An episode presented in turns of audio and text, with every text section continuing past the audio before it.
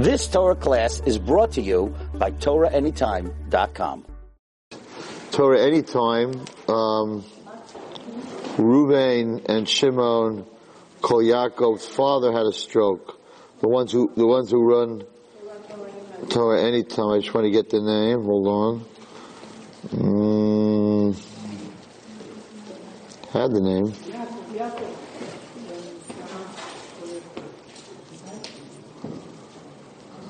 I had the name.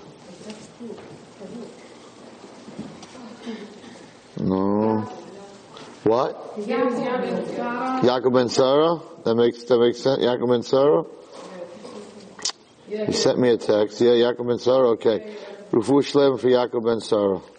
Alright, so last week's parasha was Pashas Mishpatim. This week's parasha is Pashas Truma. Tonight's Rosh Chodesh Adar. It's a big night. Chodesh Adar. Mishenichnas Adar. Marbin B'Simcha. This is the, the month of happiness, the month of being more happy. It's an interesting thing because um, in the month of Av, it says, Mishenichnas Av Mematim B'Simcha. When you go into the month of Av, you should have less Simcha. And it tells us how to have less Simcha. You can't eat meat, you can't listen to music, you can't take a haircut. But in this month where it says, Mishenichnas Adar Mabim you should be happy, doesn't tell you how. Doesn't tell you how. So when it tells you to be less happy, it tells you how. It doesn't be happy, it doesn't tell you how. So, what? singing. It doesn't, no, it doesn't say you should sing and dance. That would make, that would, that would make you happy, but it doesn't say, it doesn't say that in the month of Adar you should sing and dance. That's the question. If it says it of that you shouldn't listen to music, so it should say in, in, in Adar you should listen to music, but it doesn't say that. So, also just an interesting thing, Mishnichnas Adar Mabmasim, you should be happier. When you come into Av, you should be less happy. But it never says you shouldn't be happy at all. A Jew always has to be happy. So it does, even in Av, it doesn't say when the month of Av comes, don't be happy. It says you should be mem'atim less happy. You always have to be happy. A Jew has to be happy. Atzvus, depression, is where the Satan lives in depression. That's where he lives. A person who, who's, who's depressed can't really have a relationship with God. So, so what should you be, why should you, what should you do in the month of Adar to be happy? So, it's a little bit what I'm going to be talking about tonight. Um, and we'll, we'll st- we'll start with this question and then when I get finished you'll understand, after the whole share you'll understand the answer. So, last week's Pasha Mishpatim. So anyway, tonight's Rosh Chodesh for those tonight and tomorrow, and tomorrow night and Friday. So it's uh, Rosh Chodesh is Thursday and Friday. So tonight and, and, and, and Thursday, Thursday night and Friday, two days of um, of Rosh Chodesh, and it brings down Rosh Chodesh is a very big holiday for women specifically. So it's uh, if you have a judgment, if you have to have Chas an operation or some type of medical treatment, the month to do it in is Adar, because if you have to go to court, go in Adar, you'll probably win. Adar is a very good month for the Jews. As we know, it turned from Avel to Simcha, from a terrible, we thought it was going to be really bad, ended up becoming very good. So, in last week's parsha, it says the following. Ve'elu ha-mishpatim ashetasim lifnehem. Right? What are mishpatim and what are chukim? So mishpatim are mitzvahs that we think we understand. Do, you shouldn't kill. You shouldn't steal. We understand that. That makes sense, right? Chukim are mitzvahs that we totally just doesn't seem to have a reason, right? So it was interesting yesterday in, in seminary. So I said, "What's a chok?" So all the girls said, "What's a chok?" Shatnez, wearing linen and wool together, right? Why does that bother Hashem? You put some linen, you put some wool together. Why does that bother Hashem? It's, it's a chok, like Hashem said, you're not allowed to do it. It happens to be that the Ta'amei Minhagim says that the reason you're not allowed to put linen and wool together is because Cain, his korban to Hashem, he was a, a, a gardener. So he brought plants. It's interesting, I, I have seminary girls and high school girls, and I asked them where linen comes from, and they did not know. Linen comes from flax. Flax is a plant. Wool they did know, comes from a, from a shepsula, from a sheep. And, um, so, Cain, Suzanne, if you could just make a seat for Ruth. Ruth, your seat is it's here. Rosh Hashiva has sit in front. It's right here. Rosh Hashiva sits. Rosh Hashiva sits in front. So, so, so Kayan's Kayan's korban was a plant, and Hevel's korban was an animal, right? The wool represents the animal. The plant represents the uh, Kayan. So we don't want to remind Hashem that Kayan killed Hevel, and the whole machlok is between the brothers. So we don't wear wool, wool and linen together. But the Talmud Hagim says that's the reason, but it's not really the reason. And, and uh, we know certain certain mitzvahs they just don't have a reason. Mishpatim is something that we understand. Chukim is a mitzvah that we don't understand. Now, if you go into Bamidbar and you learn Pashas Chukas, right? So, what is the chok that the Torah says this is the biggest chok? Paraduma. The red cow. By the way, I don't know if it's true, but one of the girls told me that right now in Lakewood, there is a paraduma. And that some Rabbanim even saw it. But this happened a long time ago in a kibbutz in Eretz. I remember when I was young. And it says that in the times of Mashiach, a paraduma will be born. And I remember as a kid, which was a very long time ago, that in the kibbutz in Eretz Yisrael there was a paraduma, and everybody got excited. But what happened is, as it grew a little older, it grew two, three, it grew, it grew actually three, four, five black and white hairs, and that's no, it, a paraduma has to be no more than two hairs. So, right now they say that in Lakewood there is a paraduma, but they don't want to talk about it too much. They don't want to give it an ayin hara, but a few people told me this. Okay, so, what? Yeah, Lakewood's a, Lakewood's a town of farms, sure. Lakewood's all farms. Originally it was all farms. So, we know it's the times of Mashiach anyway, we don't need a paraduma to tell us that, but there seems to be some, certain people that are very excited. So here's the question. In Pashas Chukas it says, that Zayis Chukas HaTorah, what's the chayk of the Torah? Paraduma. Paraduma is the chayk of the Torah. Now there's a very interesting Rashi, but it's a very hard Rashi to understand. Let me tell you what Rashi says. The first Rashi in Pashas Chukas.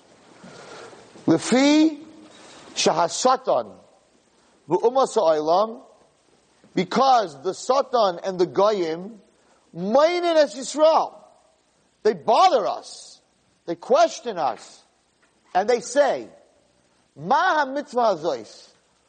What is this mitzvah of the red heifer of this, of this red cow? Umatam yeshba. And what kind of reason does it have? The Lefichach, therefore, says Rashi, Kosaba chuka, the Torah calls it a chok. Gezerah himelafanai. Hashem says, it's a gzera, it's a very strong word. It's a gzera, ein lecha rishus, lahara achareh. I don't give you permission to think about this mitzvah. I don't give you permission to think about the paraduma. Now, I never understood this Rashi. Because it doesn't seem to be true. Rashi is saying that the Goyim and the Satan bother us about the paraduma. I'm willing to ask everybody in this room tonight, did the Satan ever come to you in your head and say, what's up with the paraduma? I mean, the Satan bothers me about a lot of things, but the paraduma is not one of them. And did you ever meet a non-Jew? I mean, they, when in business they ask me, Rabbi, you know, not Rabbi, like, how come you wear that thing on your head? What are those strings? You know, I thought I'm a, I'm a Jew with strings attached, but what, what, what's, what's the, what's the deal with the strings? What's the deal with the thing on your head? Ladies, why do you, why do you cover your hair? Why do you wear wigs? Why do you wear skirts that are so long? They, why, why aren't, sh- on, on this, on, on Saturday, you guys don't do anything? But did any guy ever walk over to you and say, could you tell me what's the deal with the red heifer, with the paraduma? No. Even girls who are in college, and the guy am asking them every question in the world, they never ask them, right? Lacham, did you ever, anyone ever ask you that question? What's the deal with the red heifer? For sure not. Did the Yetzer Hara ever come to you and say, ooh, what's going on with that paraduma? For sure not, right? But Rashi says, Rashi says that this is the chok, because the goyim and the satan, Mainim are going to bother you about this mitzvah, and Hashem says, I don't want you thinking about this mitzvah. And we learn this Rashi, uh, what, what's going, it's not true. It's not true. The Goyim don't bother me. The Yitzhak doesn't bother me. Hashem, why can't I think about this mitzvah? So the answer is as follows. The answer is, if you break down the mitzvah of the paraduma, what happens? So you have this kayin. Now, it's brought down in the Gemara and it's brought down, Kohanim, we only worked, and maybe that's why I'm not such a hard worker, because it's in my genetics. We only worked in the base of English two weeks a year. That's it. Your Mishma was two weeks a year. What did you do the rest of the year? What did the Kohanim do? They were Rebbe's. Right? So, you know, maybe that's why I don't work so hard, because we didn't work, we worked for two weeks. But those two weeks were so special. We were so careful not to be tamei, because if I miss those two weeks, I don't go to the base Hamikdash. So here you have this Kayan. Wallerstein shows up, first day, I, I, was, I was waiting a whole year for this. I'm in the base of it's the first day, and they're like, Wallerstein, you gotta take care of the paraduma. What do I gotta do? You gotta, you gotta burn the korban, the ashes, mix with the water, and you have to sprinkle it on the people who are tame. So what, what's the deal? What is that? What happens? Oh, we have to tell you something. There's a little, uh, disclaimer on the bottom of this. That after you sprinkle the person who's tame, Wallerstein, you become tame. Excuse me? I just got here. Right? If I become tame, what are you talking about? The halach in the paraduma is that the kayan who sprinkles the ashes becomes tame. And the person he sprinkles the ashes on becomes tahar. Which really is illogical. Because if I have the power to make this person pure, how could I become impure? That's the chayk. The chayk is that the good guy becomes tameh, and the bad guy becomes tahar. And what does that translate into? Sadik viraloi and Rasha v'toivloi. The good person seems to be punished, and the bad person seems to be rewarded.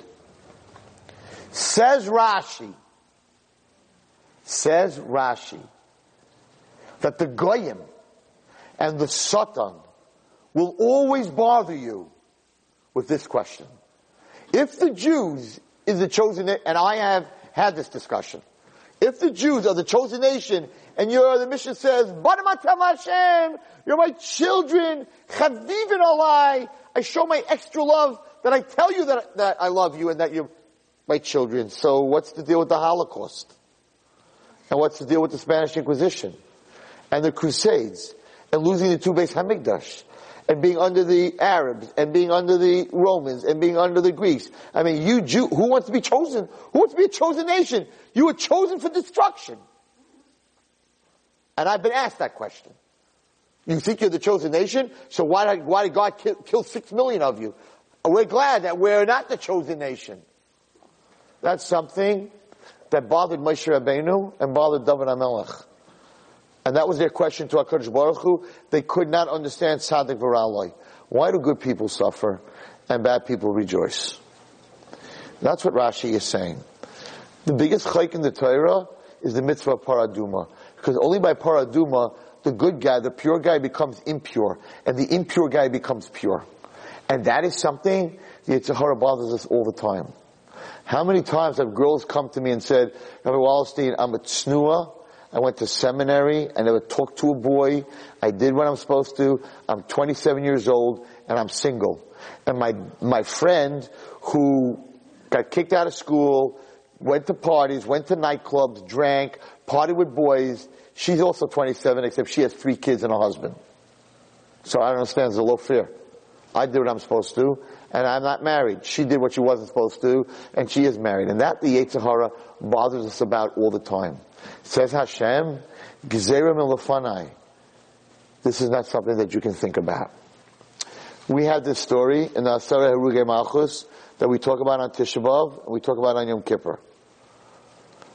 Ten of the biggest tzaddikim were murdered in a very, very terrible way. And when it came to Rabbi Yishmael Kohen Gadol, and they peeled his face, and they came to the makam of the tefillin, and he gave out a scream that the world shook. The angels came to God and said, Zu Torah? I, I usually cry when I get to that point. Zu. This is how you reward Torah? To be killed in such a terrible way? So they asked Hashem a question. This is Torah and this is your reward for the good Jew, for the good person? And Hashem said, one more word, and I'll turn the world to Tohu Vavohu. So they asked a question. The Malachim asked God a question. They asked Hashem, is this how you pay back good people? Hashem didn't answer the question. He said, one more word. He threatened them. One more word, I'll destroy the world. Answer the question. The Malachim asked you a question. Zu Torah Chayra? And then you, you didn't answer the question. You said, I'll turn the world into nothing. So Chazal say, no, it wasn't a threat. Hashem was saying that if you want to know the answer why good people suffer, the only way you can know the answer is if I take you to back to the beginning of the world, show you the beginning of the story, show you the end of the story, then you could understand you stepped into the middle of the story. What was the beginning of the story? The world was Tohu Vavohu. The world was Tohu Vavohu. So Hashem said to the Malachim, if I hear another word, if you really want to know the answer, then I have to turn the world into Tohu Vavohu. I have to show you the beginning of the picture. You can't walk into the middle of the wedding and ask questions on who, you know, who, who's getting, who's getting married over here. You gotta be at the beginning of the wedding, you gotta be at the end of the wedding. So, that's what HaKadosh Baruch was saying. And that's why Rashi is saying over here that HaKadosh the, the, the very, very story, I think it's a Divrei Chaim, it was a very, very famous story where there was a man out, uh, uh, living in some kind of village, and he was 105 years old, and somebody told the, told, told the tzaddik, and it's a very big thing to get a bracha, anyone who's over 90. So they all, the, the Rebbe went and he took his chassidim and said, let's go get a bracha. Guy who's over 100 years old, let's go get a bracha.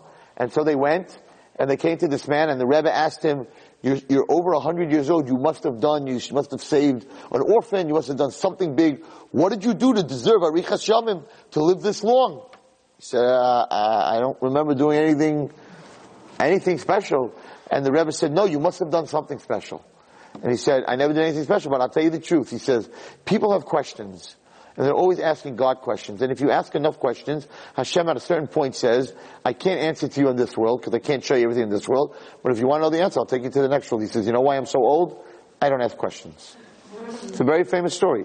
I don't ask questions. Hashem doesn't have to tell, doesn't have to take me to the next one to show me any answers.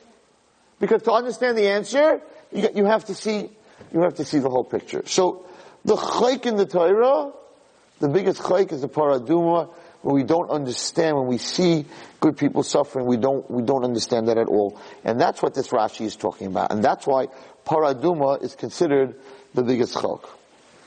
Now there's, there's two stories, and then I'm gonna, I'll get back to, um, I'll get back to the Elam. There's two amazing stories about tzaddik viraloi. Now, the interesting thing is that when we see a good person suffer, so we think it's, it's bad. Right? But actually the tzaddik himself doesn't think it's bad. The tzaddik who's suffering doesn't think it's bad. There, there, there, are two stories. One, there was a very, very famous story.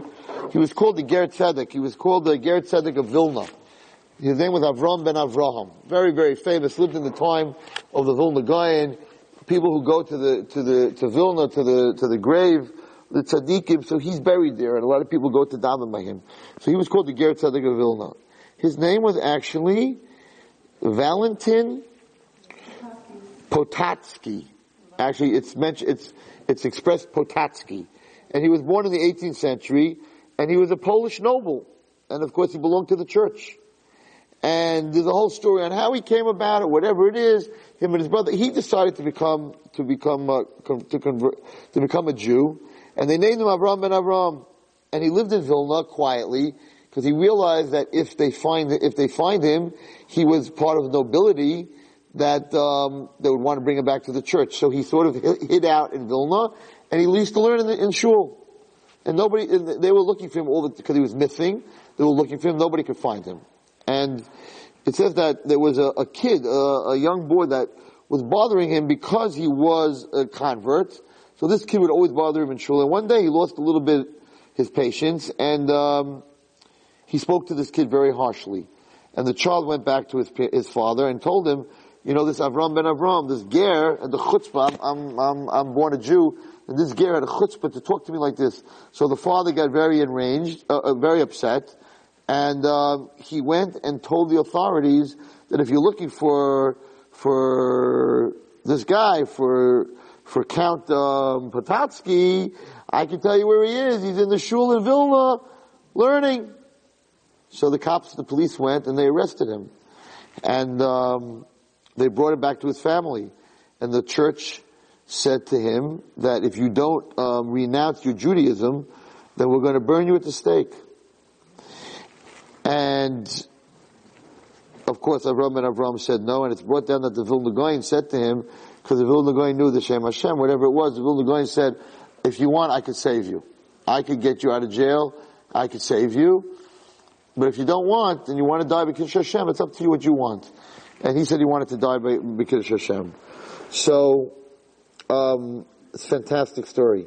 So that when the Christian executioners um, saw that this count, this Avram ben Avram, was unwavering and his resolve to, to, to die as a Jew, they became very, very scared about executing such a holy man. So they um, asked him, you know, here in this world, we're able to do this to you. We're able to bring you to death. But we want to know in the world to come you're going to take revenge. The mamish got scared of him. They were scared that he would take revenge in, in, the, in the next world. So this is what he told them. Nairudik. So Avram and Avram told him, he says, I want to tell you a story. He says, it's a true story. He's telling this to his executioners before they throw him into the fire, before they light the fire. He said, when I was a little boy, so I was noble, I was nobility, but on our land there were farmers who had little kids. He said, and I was a little boy and I was playing in the mud and I created soldiers that I made out of the mud and I created horses and I, I made a whole battlefield, little kid, I made a whole battlefield on the ground in my sandbox. I made a whole battlefield of these mud, of these mud soldiers. He said, and these kids, these farmer peasant kids, when they came out, came back from working in the fields and they saw what I did, they stepped all over it and they, they crushed it. All the work that I did, they, they crushed it. I was a little kid and I was a nobleman and these were peasants. Said, so I went to my father and I asked my father, um, I want you to punish these people for what they did. He said, but my father looked at me and he said, punish them? Um, you're too smart a child to want to punish a bunch of kids for stepping on some mud soldiers. Like it's so trivial. It's, you're, you're, you're above that. Punish these kids for stepping on your little mud soldiers? That's silly. Let it go. So he said, he said, I have to tell you. He says, um, now that I am the age that I am, he said, I'm incapable of, of taking revenge for a bunch of kids who stepped on my mud soldiers. It's silly. If, if you were in school in kindergarten, right, and your mother bought, bought you a brand new little little box of crayons with the sharpener, and a kid stepped on it and made it into and broke it, right? You were very, very angry, and you wanted to take revenge. Now, as a young girl, you're 19, 20 years old, right? And you meet this girl, you're like, remember those crayons? That was very funny what you did to me. You're gonna take revenge? You're 20 years old. You're gonna take revenge and someone broke your pencil? That she ate your pretzel? You're gonna, you're gonna take revenge? You're an adult. You're not gonna take revenge. So he's saying to the executioners, he says, he says, when I grew up, I realized it was, it was, it was silly. I was gonna take revenge on a bunch of kids who stepped on a, on a mud thing that I made. So this is what he said. So he said, when I come to the next world, where everything is going to be clear, I'll comprehend. Do you think that I will be concerned as something as petty as taking vengeance on you burning my physical body when I live in a spiritual world? Do you think it's going to bother me that you burnt my body? It's going to be so meaningless, as meaningless as it is to me today that someone stepped on my little clay figure that I made. Now that's, that's godless. Well, it doesn't end there. So, this is what he says. Listen to this. This is, this is mind boggling. He says, I want to say something further. He says, in this world, it would be very likely that I would thirst to revenge for what you're about to do to me. But once I arrive in the world of truth, where everything will be clear and comprehensible, do you think that I will be concerned about something as petty as vengeance upon burning my flesh and bones? And then he says, and finally, in regard to the man, to the Jewish man who reported me to you, if I merit to get Gan when I come to the next world for this Kiddush Hashem, I will not rest until the informer shares my Gan Eden with me. For it was he in retrospect who made it possible for me to be taken from this world and to do a Kiddush Hashem. And therefore, he also deserves Gan Eden. So the answer is, this was Avram ben Avram. So not only am I not going to take revenge on the people who are burning me to death, but I will not rest in Gan Eden unless you give the Masarer who told on me Gan Eden because it wasn't for him, I wouldn't be anywhere. Some of you know my story, what happened to me in third grade. I've, I've spoken about it, and it's true.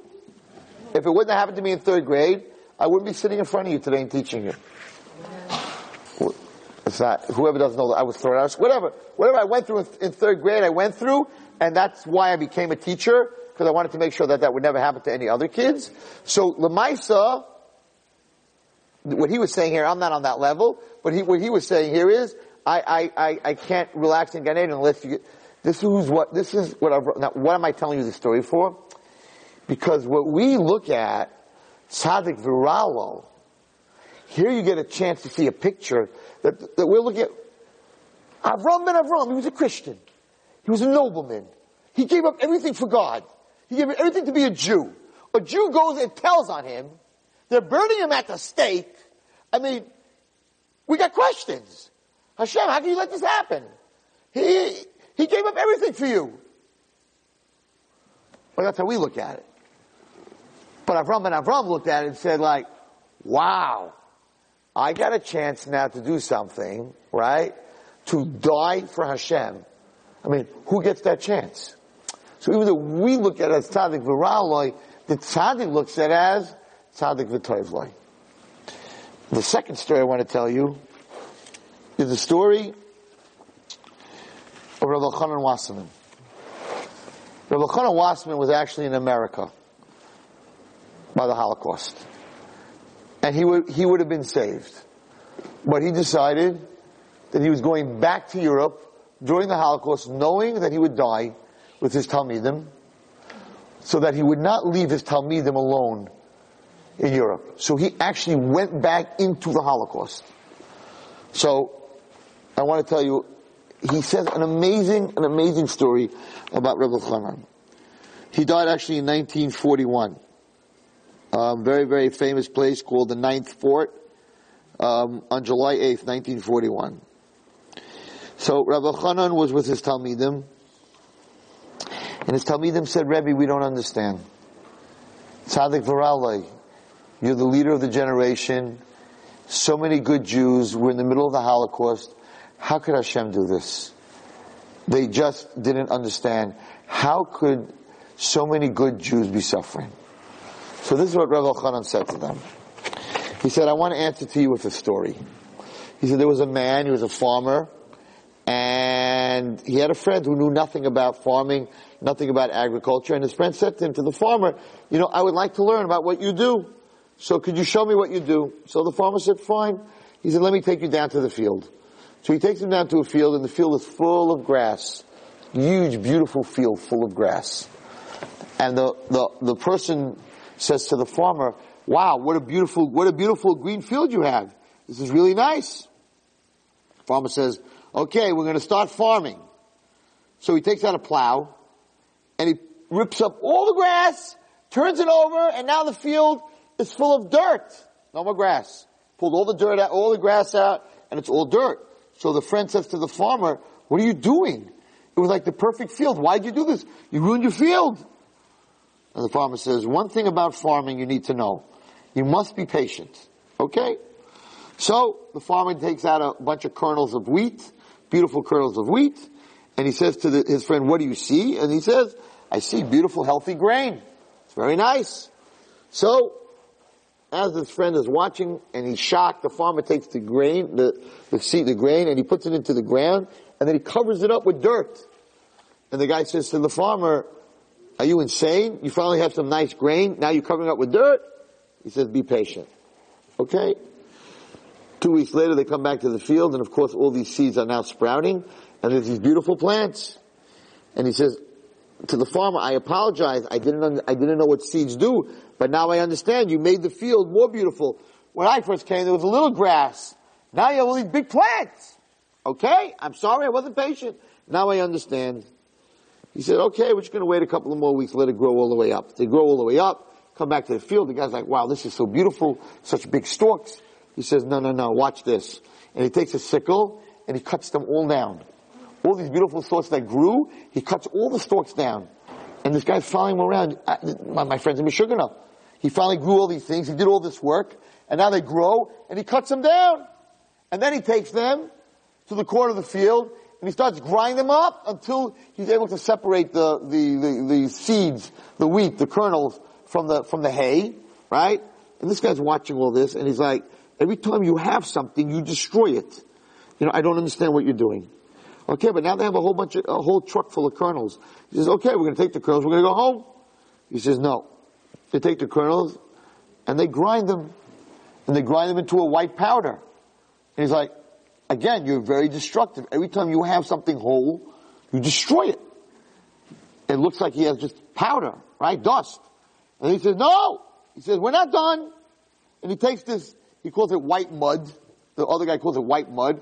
And he takes the white mud and he mixes it with water. So now he has white mud, total white mud. And this guy's like, I, I, I just, I just don't understand you. You just, you just, everything, he says, no, no, watch what I'm going to do. And he shapes it into, he shapes it into a loaf of bread. And this perfectly formed loaf, right? And now the visitor of the farmer says, now I understand all that work to create this loaf. And the farmer says, no, we're not done. He says, what now? He says, we're going to put the loaf into the fire. He says, what? Again, you're going to destroy what you have? Puts the loaf into the fire, of course, and the loaf comes out as a loaf of bread, and he gives him to eat, and the friend says, now I understand the aroma and the, and the, and the bread, it's so delicious, it's so unbelievable, and the farmer says, now you understand. So Rabbi Elchanan Wasserman turned to his Talmidim as they were being marched to the fort. They were all slaughtered. They were all killed. And he says, God, Hashem, is like the farmer in this story. And we are the fools who do not begin to understand the outcome of his plan. Only when the process is complete will the Jewish people understand why all this happened. And that's what he said, and that's exactly what he said before they died. So, what we learn over here is that what we think is tzaddik viralo, what we think is bad, we don't have the insight to see the whole picture. Just like the person who, um, I always say this, this parable, which I think is the, this is take a parable, but I have this parable with this, with this, the, the, there, there's this kid and he's sick and he, they live in the woods, a bunch of savages, and they live in the woods, and they, and the, and the, and the witch doctor, the, the, you know, the witch doctor with the bone in the head, you know, is, is, knows all these crazy medicines and, and they can't get the kid better, and someone says, you know, there's modern medicine, you know, instead of giving him all this, these herbs and all this other stuff, you know, I, I think that maybe they could, the, the, the civilized world can, can help your child. So these two people who were never in the civilized world, right, take their kid and they're gonna help them. And they come into our world and they're like, if someone's sick, where do you take them? And they're like, to the doctor. Now these people have never been to a doctor. So they lead them to the doctor and they come to the doctor's office and they're sitting there with their kid, right? First of all, everyone's crying. All the little kids are crying, right? They're in the doctor's office. And they're sitting there with their little kid and they're, they're tittering. They were never by a doctor. They live in the woods, right? They're tittering, but they were told that they're savages and we're civilized. So it should turn out okay. So all of a sudden the father has to go to the bathroom. So he says, where do you like go to the bathroom? They say, oh, down the hall, there's a bathroom, a men's room, whatever it is, make a right. Right, right. Instead of making a right, he makes a left and he sees the door's a little bit open. So he wants to see what civilized people do to help their children. So he looks in the crack of the door. And what he sees is a man in a white coat and two parents of this little child. And the mother is holding the child's hands down. And the father is holding the, the little boy's feet down. And then he looks at the man in the white coat, and in his hand is a long needle. And he's like, oh my goodness, what are they going to do to this child? They're holding the child down. And the man with the needle sticks it into the kid's fly. And the kid's, you know, if you ever brought a kid to the doctor before he even sticks it in his kid, he's screaming and yelling. And the parents are like, it's okay. He's like, it's okay. The man is sticking, he, he's a savage. They don't do these things in the woods. Sticking a needle into the kid's thigh and he runs to his wife and he's like, let's get out of here. They're crazy. They stick needles into it, right? And, and, and, and, and they're running out. Or an alien comes from space and he, the first time he walks into a hospital, he walks into an open heart surgery and the doctor has his hands in the guy's heart. And he's like, they're cannibals. They, they rip each other open and they pull out parts. Let's go back to Mars. That's the human, that's the human race. Right? Because if you come in in the middle of the picture and you just see a needle going to a kid's thigh, you think that man's very mean. And then if you're sitting there and you watch the parents pay that man for sticking the needle in the kid's thigh, they're totally meshuggah. What we go through in life, even though we don't understand, we're that savage. We're coming out of the woods. We're coming to a spiritual world. We're physical beings. We're coming to a spiritual world. These need, these things that we see, these are, these are, these are, these are Kadosh Baruch Hu. We don't understand it because we're from a different world. We're from the woods. We don't know what a needle is. We don't know what an operation is. We don't know what a spiritual operation is, what a spiritual needle is. We don't understand what's going on. So Kadosh Baruch Hu says, Gzera. You, you can't think about this. If you think about this, you're gonna run out the same way these savages are running back to the woods screaming, get us out of here, they're crazy. They stick needles in their children. They're voodoo, they think their kids are voodoo dolls. They stick them with needles. Right? We're gonna do the same thing. We're gonna start thinking about Tzaddik Baralo, we're going to start running back into the woods. We're going to run away from Hashem. We're going to run away from the Torah. So Avram ben Avram understood, he understood that, and he told the executioner, he understood that in the world of the physical body, of course I would take revenge. You guys are burning my body. Of course I would take revenge on you. But in the next world, it's a different operating table. In the next world, this is going to be meaningless. And that's why the chayk in the Torah, para aduma, HaKadosh Baruch Hu says it's not for you to think about it. Because in you, in the human mind, we cannot, we cannot understand it. We just have to accept it. So, in Pashas Mishpatim, we start off with Mishpatim, and we got the Chukim. But in Pashas Mishpatim, what it says in the actual Torah, I'll, I'll explain to you, but then I'll tell you the Kabbalistic explanation, and I'll end with a story from the Avos Chaim, which is a very deep Kabbalistic sefer. So, there's a din of Eved Ivri. So, if a man, let's say a man steals, and he steals a lot of money, and then he goes gambles it, and he loses it, so he can't pay it back. So it's not like American law you just say, I'm bankrupt, too bad, I can't pay you back. Besdin would sell you as a servant for six years max, and the money that you make for those six years, you have to use to pay back the person you stole from. It's called an Eved Ivri. Now the law of an Eved Ivri is that if you have one pillow in the house, he gets the pillow. If you have one steak, the rest is chicken, he gets the steak. You have to treat your Eved Ivri better than you treat yourself. So the Torah says like this. If you buy an Eved Ivri, he can work for you for six years and the seventh year he goes free in Begapo Yavo, if he comes in as a servant unmarried, as a single guy, Begapo Yetze, he leaves as a single guy. In Bal Ishahu, what happens? He stole, but he was married, and he had kids. So the, the master, when he buys the Eved, and he has to, right, he has to support the wife and the kids. He can't have the Eved working for him and let them starve. So if the man is married and he stole, and now we're selling him, his kids and wife have to be supported. So, in Bal Ishahu, if he's married, v'yatza ishta imo. When he becomes free after six years, the owner doesn't have to pay for her food anymore. He becomes free with his wife. Goodbye. I don't got to take care of you anymore. Okay. But, let's say he came in single, and the guy who bought him has a beautiful maidservant. And he comes up with this great idea. This is what I'm going to do. I'm going to let my maidservant marry my Jewish slave, and if they're going to have children, those children belong to the master. Because the woman slave doesn't get freed. So this is great. Not only am I going to have a guy working for me, but I'm going to have him have kids, and those kids are going to belong to me, and they're going to work for me. So if the Eved agrees to it, it happens. So, if the master gives him a wife, or if he came in single, he can't do that if he comes in with his wife. He can't give him a wife. But he came in single. If the master gives him a wife, and, he, and they have children, the wife, the shifcha, and her children, belong to the master, and after six years he's gone. He's out, but the maidservant and her children belong to the master. But if the Eved says, one second, I like this lady, and I like these kids, and I like my master. This is a great job. If there's one lamb chop, I get it. If there's one pillow, I get it. If there's one coat, I get it.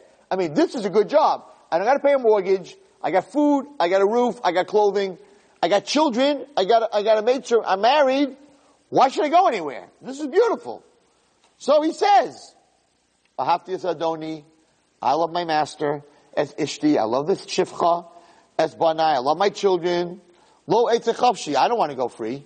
I want to stay here. So they take him to Besdin, and they take an all, A-W-L, a new word for your Scrabble game, right? W is worth eight points, triple letters, 24 points, right? So all, A-W-L, okay? So they take this all and they make a hole in the earlobe of the servant at Besdin at the door. Why? Right? And then he works for him forever, forever meaning till Yovel which is 50 years. So the most he can work is 50 years. If he sold them at the 25th year, it's only 25 years. Yovel, everybody goes free. Why do we make a hole in his ear?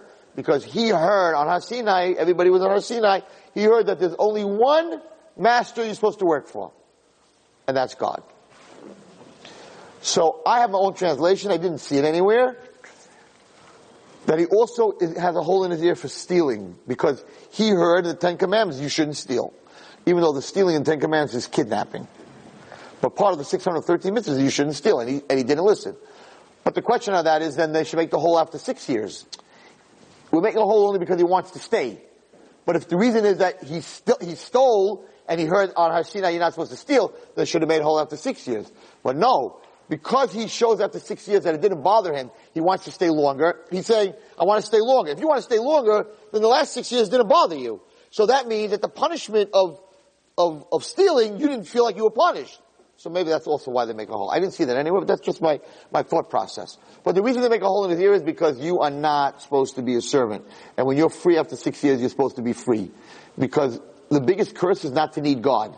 Right? The, the snake was cursed that he eats dust. That's not a curse, there's dust everywhere. So this, this servant is saying, I don't need you anymore, God. I have a master, I have a wife, I have kids, my mortgage is paid, I get the best pillow, I get everything. What do I need a Hashem for? I'm not going anywhere. So that's sort of an, that's sort of an Avera. Now I'm going to tell you the Kabbalistic translation of this. Kabbalistic translation of this is totally different. In Begapa Yavo, Yetze, a person comes into this world with nothing. No clothing, no money, no jewelry, nothing. Right? Begapa Yetze, when a person leaves this world, he leaves with nothing. They put tachrichim on you, after 120. It has no pockets in it because you can't take anything with you. There's a very, very famous story in Israel where there was, I'm not going to say the name of the family, but a very famous, famous rich family. And when the father died, it was written in his will, right? He, before he died, he said that when I die, I need you to open this paper before you bury me. And he left a will to his children that he wants to be buried in a pair of socks. That was the will. Very strange will. Wants to be buried in a pair of socks. In his top drawer, there's a pair of socks. He wants to be buried in those socks. They thought maybe he was saved in the Holocaust in those socks. They didn't know why, but that's what he wrote. They went to the Chevra Kaddish Yerushalayim, and when they were doing the Tahara on the body, they brought this pair of socks. And the Chevra Kaddish said, why are you bringing socks? And they're like, we have a will that our father said that he has to be buried in socks. The Chevra Kaddish said, you're not allowed to. You're not allowed to be buried in anything except that tachrichem. That, that, that's it. But they said, we have a will. That's what our father wanted. I believe they went to Rabbi Yoshev, the Gadol Hadar, and they said, we have a will. The father said he wants to be buried in socks. Rabbi Yoshev said, you can't write a will against halacha. You can't write it. You can't. If someone left a will, I want to be cremated. You can't cremate them. You can't go. No, no socks. So they buried him without socks. At the last day of Shiva, it's a very famous story. At the last day of Shiva, a man walks in and says, I have a letter that I was told to bring you, that it was left by your father, that on the seventh day of his Shiva, before you get up, the morning of before they got up, that you have to read this letter. And I've been holding this for years. And he said that if, uh, when I die, you must bring this to my children the morning that they get up. So they're wondering, wow. And they open the letter, it's a famous story. And they open the letter, and the letter says, Dear children, so you didn't listen to me, did you? So you didn't bury me in socks, did you? I know that you didn't, because the rabbis didn't let you.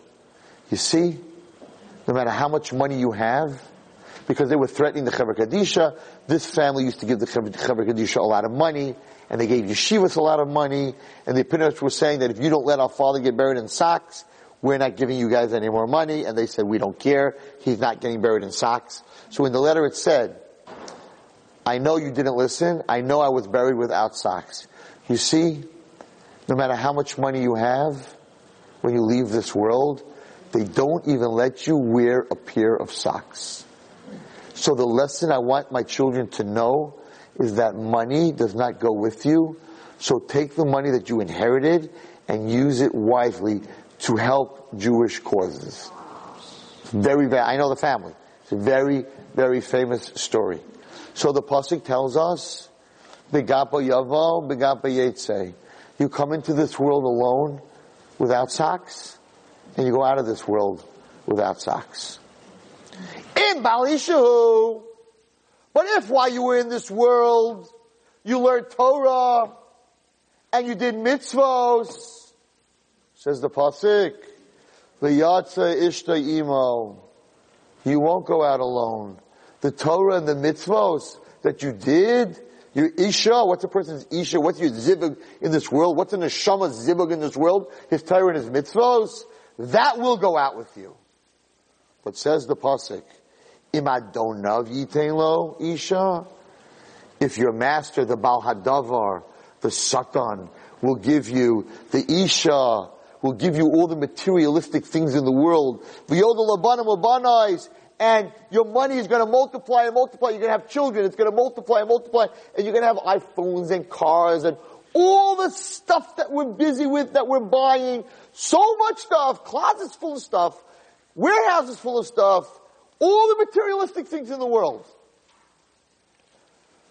He says, you should know, Ha'isha all this materialistic stuff, all your money, tiyel adoneha. It's gonna go back to the master who gave it to you. It's gonna go back to the Baal Davar, the Yetzer Hara is gonna get your money. You don't get to keep anything. Hu yetze bagapai. The Baal Davar gets to keep everything, but you will go out alone. You will go out with nothing. If you are a servant to the other side, to the Yetzer Hara, and you're gonna say, Oh, I love this materialistic world. This is great. As Ishti as Banai, all the materialistic things that I gathered. Says the Torah, says Avas Chaim, you'll never be free.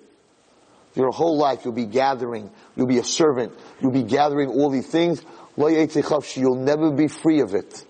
You'll always belong to the materialistic things in the world. And in the end, you will be his servant forever. This world and in the next world. And therefore, but if you do Torah and mitzvahs, that's all that's going to go out with you.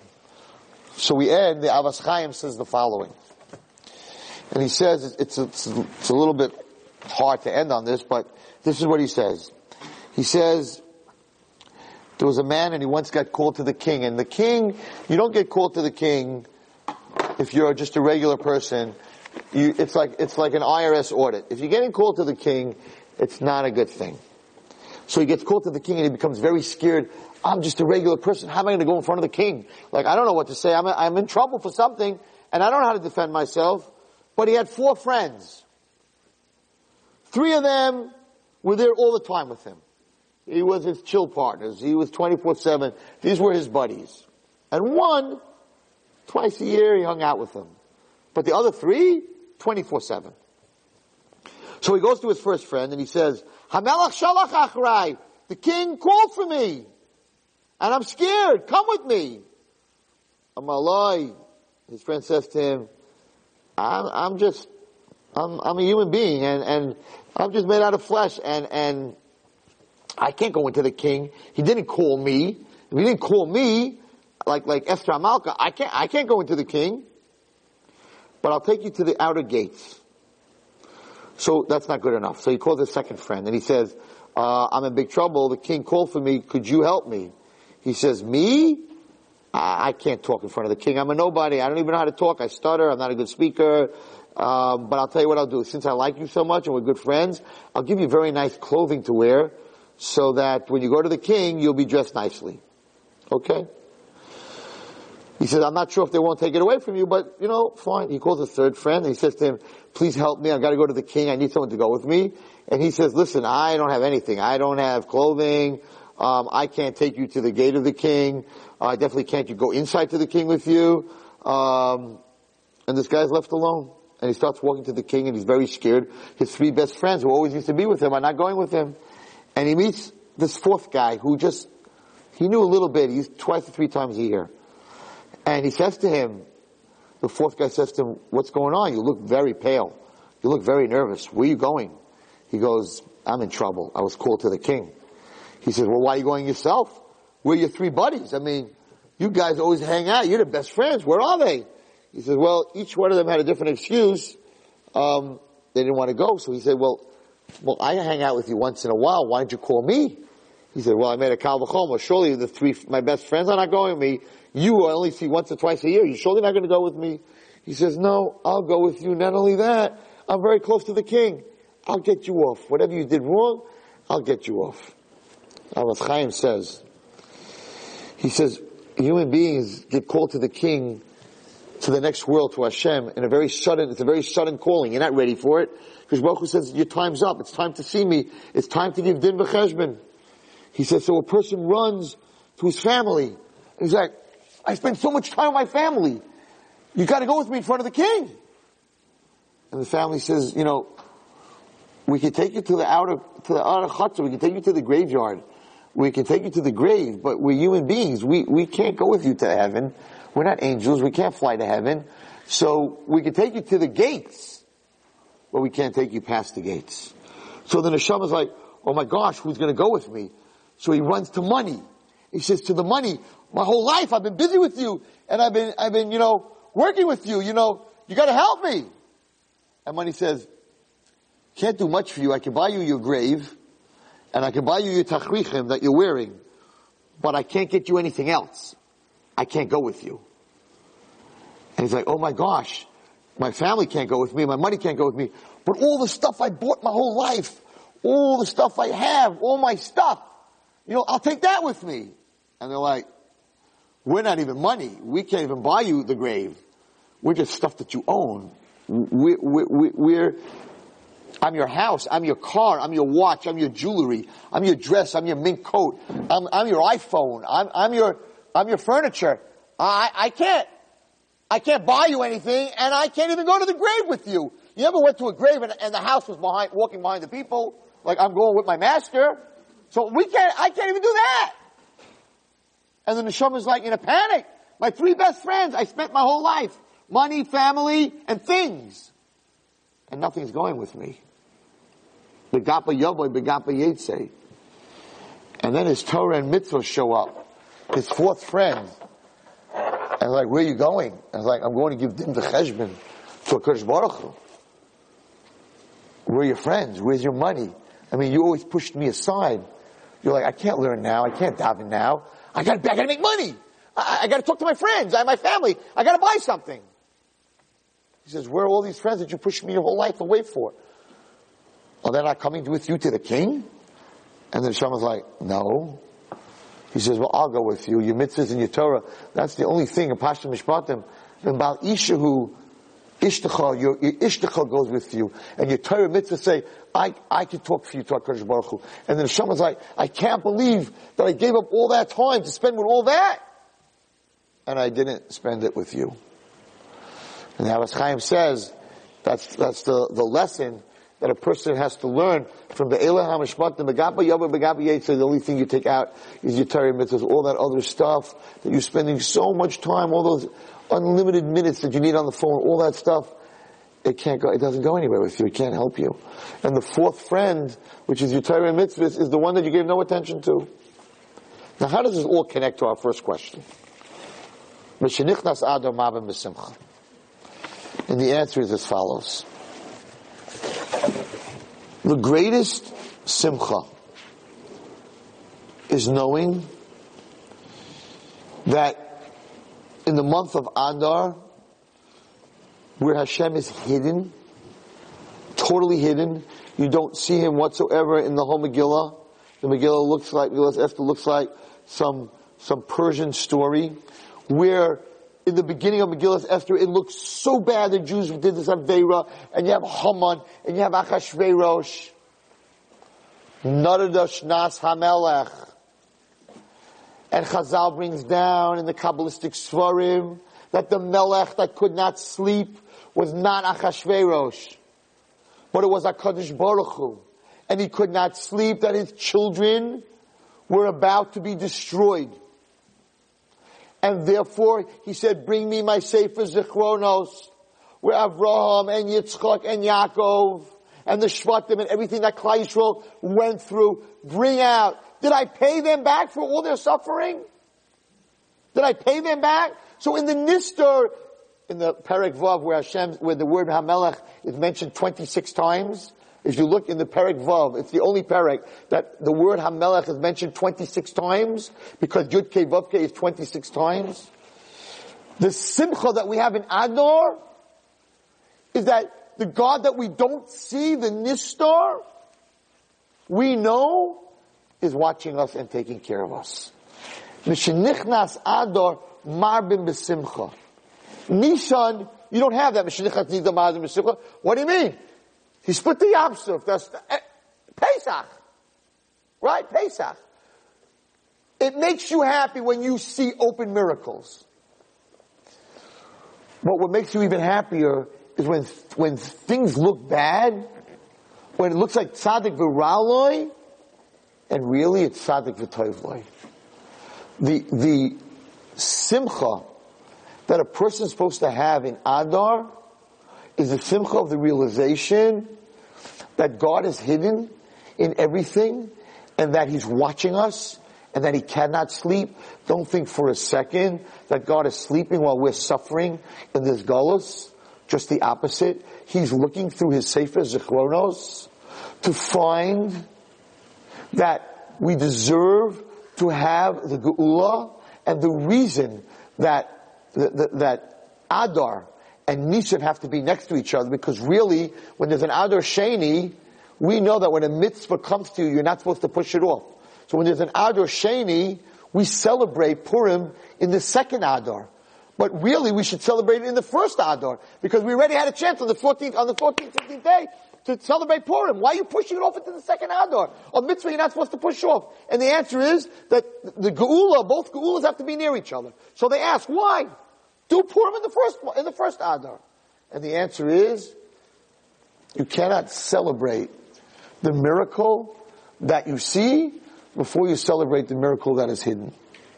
You can't get HaKadosh Baruch Hu to do open miracles when you don't show gratitude for the miracles that he does secretly.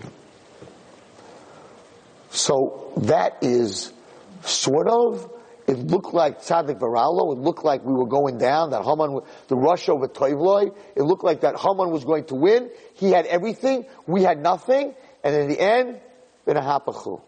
We got to see that really what looked like Tzaddik Varalo, right? And, and, and it's a much deeper, I don't have time tonight to go into this, but what, what, what, what Avram ben Avraham said, what Avram ben Avram said was said way before Avram ben Avram. It was actually said in Megillas Esther. We have, I'll end with this, we have a very funny halacha. You're supposed to drink enough on Purim to say Oror Mordechai and Baruch Haman.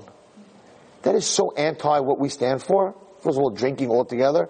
And second of all, how, how could you give me a mitzvah to say, I, I, uh, I bless Yamach Shemol Hitler and I curse the Chafetz Chaim. What, what, are you, what are you talking about? Like, if someone if, if a rabbi would get up and say, listen, what I want you to do is I want you to drink enough that today you're going to get up and say, blessed is Yamach Shemo and cursed is the Chafetz Chaim, we would run him out of town. He's, he's a heretic. What you, we have this, we have this halacha on Purim to say, Baruch Haman, Va'ara Mordechai?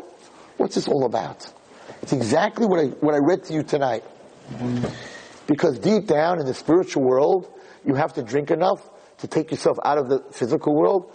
In the spiritual world, there is a reason to bless Haman. What's the reason to bless Haman? Because at the end of the day, he caused the Jews to be makabel, right? The Torah ba'ahava. He caused us to come together and, and do what we did. Without him, we would have never come together and done what we did. We wouldn't have been makabel Torah ba'ahava. So really, in the physical world, he's a rush, he's a Nazi, he's a murderer, he's a killer. But like Avram ben Avram said, at the end of the day, the guy who mastered gave me the chance to, to give my life over for God.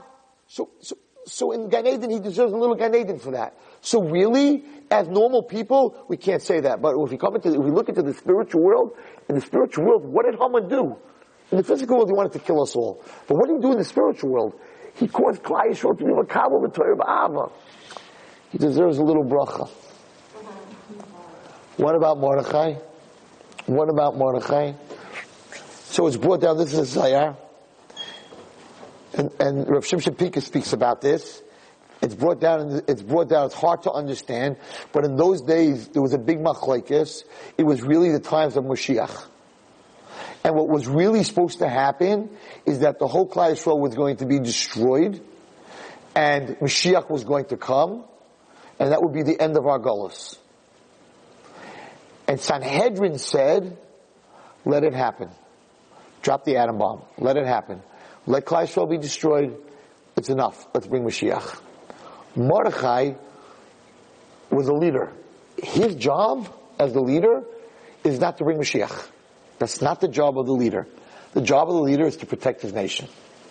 So Mordechai went against them. And Mordechai said, I understand what you're saying, but at the end of the day, my job is to save them. And he saved Klal Yisrael. At the end of the Megillah, it says that he was only accepted by Rove. So the Mepharshim bring down one of the reasons was because he, he, he entered the government and the, the Sanhedrin was upset that, that, that he entered, he got involved with the government. But it's also brought down, and this is a Zayar, that they were angry at him, that they didn't let Mashiach come, and they didn't let this disaster happen. So there's a little reason in the other world to say Ora Mordechai. At the end of the day, you didn't let Mashiach happen.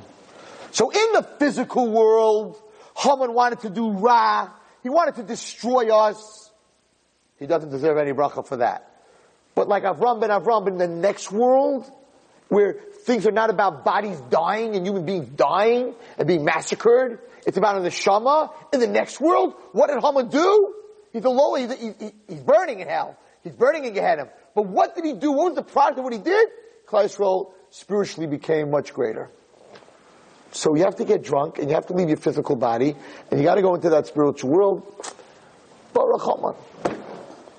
In the spiritual world, it's true, Mordechai, you saved all our physical bodies, right? So in this world, it's Baruch Mordechai. But in the spiritual world, if you were to let it just happen, Mashiach would have come, HaKadosh Baruch Hu been going to the world, so there's a little error. And that's what Rav Shimshon Pincus says on Purim. Otherwise, it makes no sense. Why she chas v'shalom to say to drink to, to, to curse a tzaddik and, and, and, and bless a rasha. And that was the koyach. You see, so you're talking about you're talking about Mordechai, Haman, Megillah Esther. Many years later, a convert, Avram ben Avram, the Ger Tzedek of Vilna, said the same thing. He said, "I'm going to take revenge in this world. I would take revenge. You killed me physically, but in the next world, in the next world, I would take revenge on you guys. You guys gave me a chance to do the biggest kiddush Hashem in the world. Of course, I'm not going to take revenge." That's the understanding that what we look at as tzaddik v'ralai is really tzaddik v'toivlai, and when we look at rasha, v'toivlai is, re- is really rasha v'ralai. We should be zeichet to see both geulas, the geula benista and the You've just experienced another Torah class brought to you by TorahAnytime.com.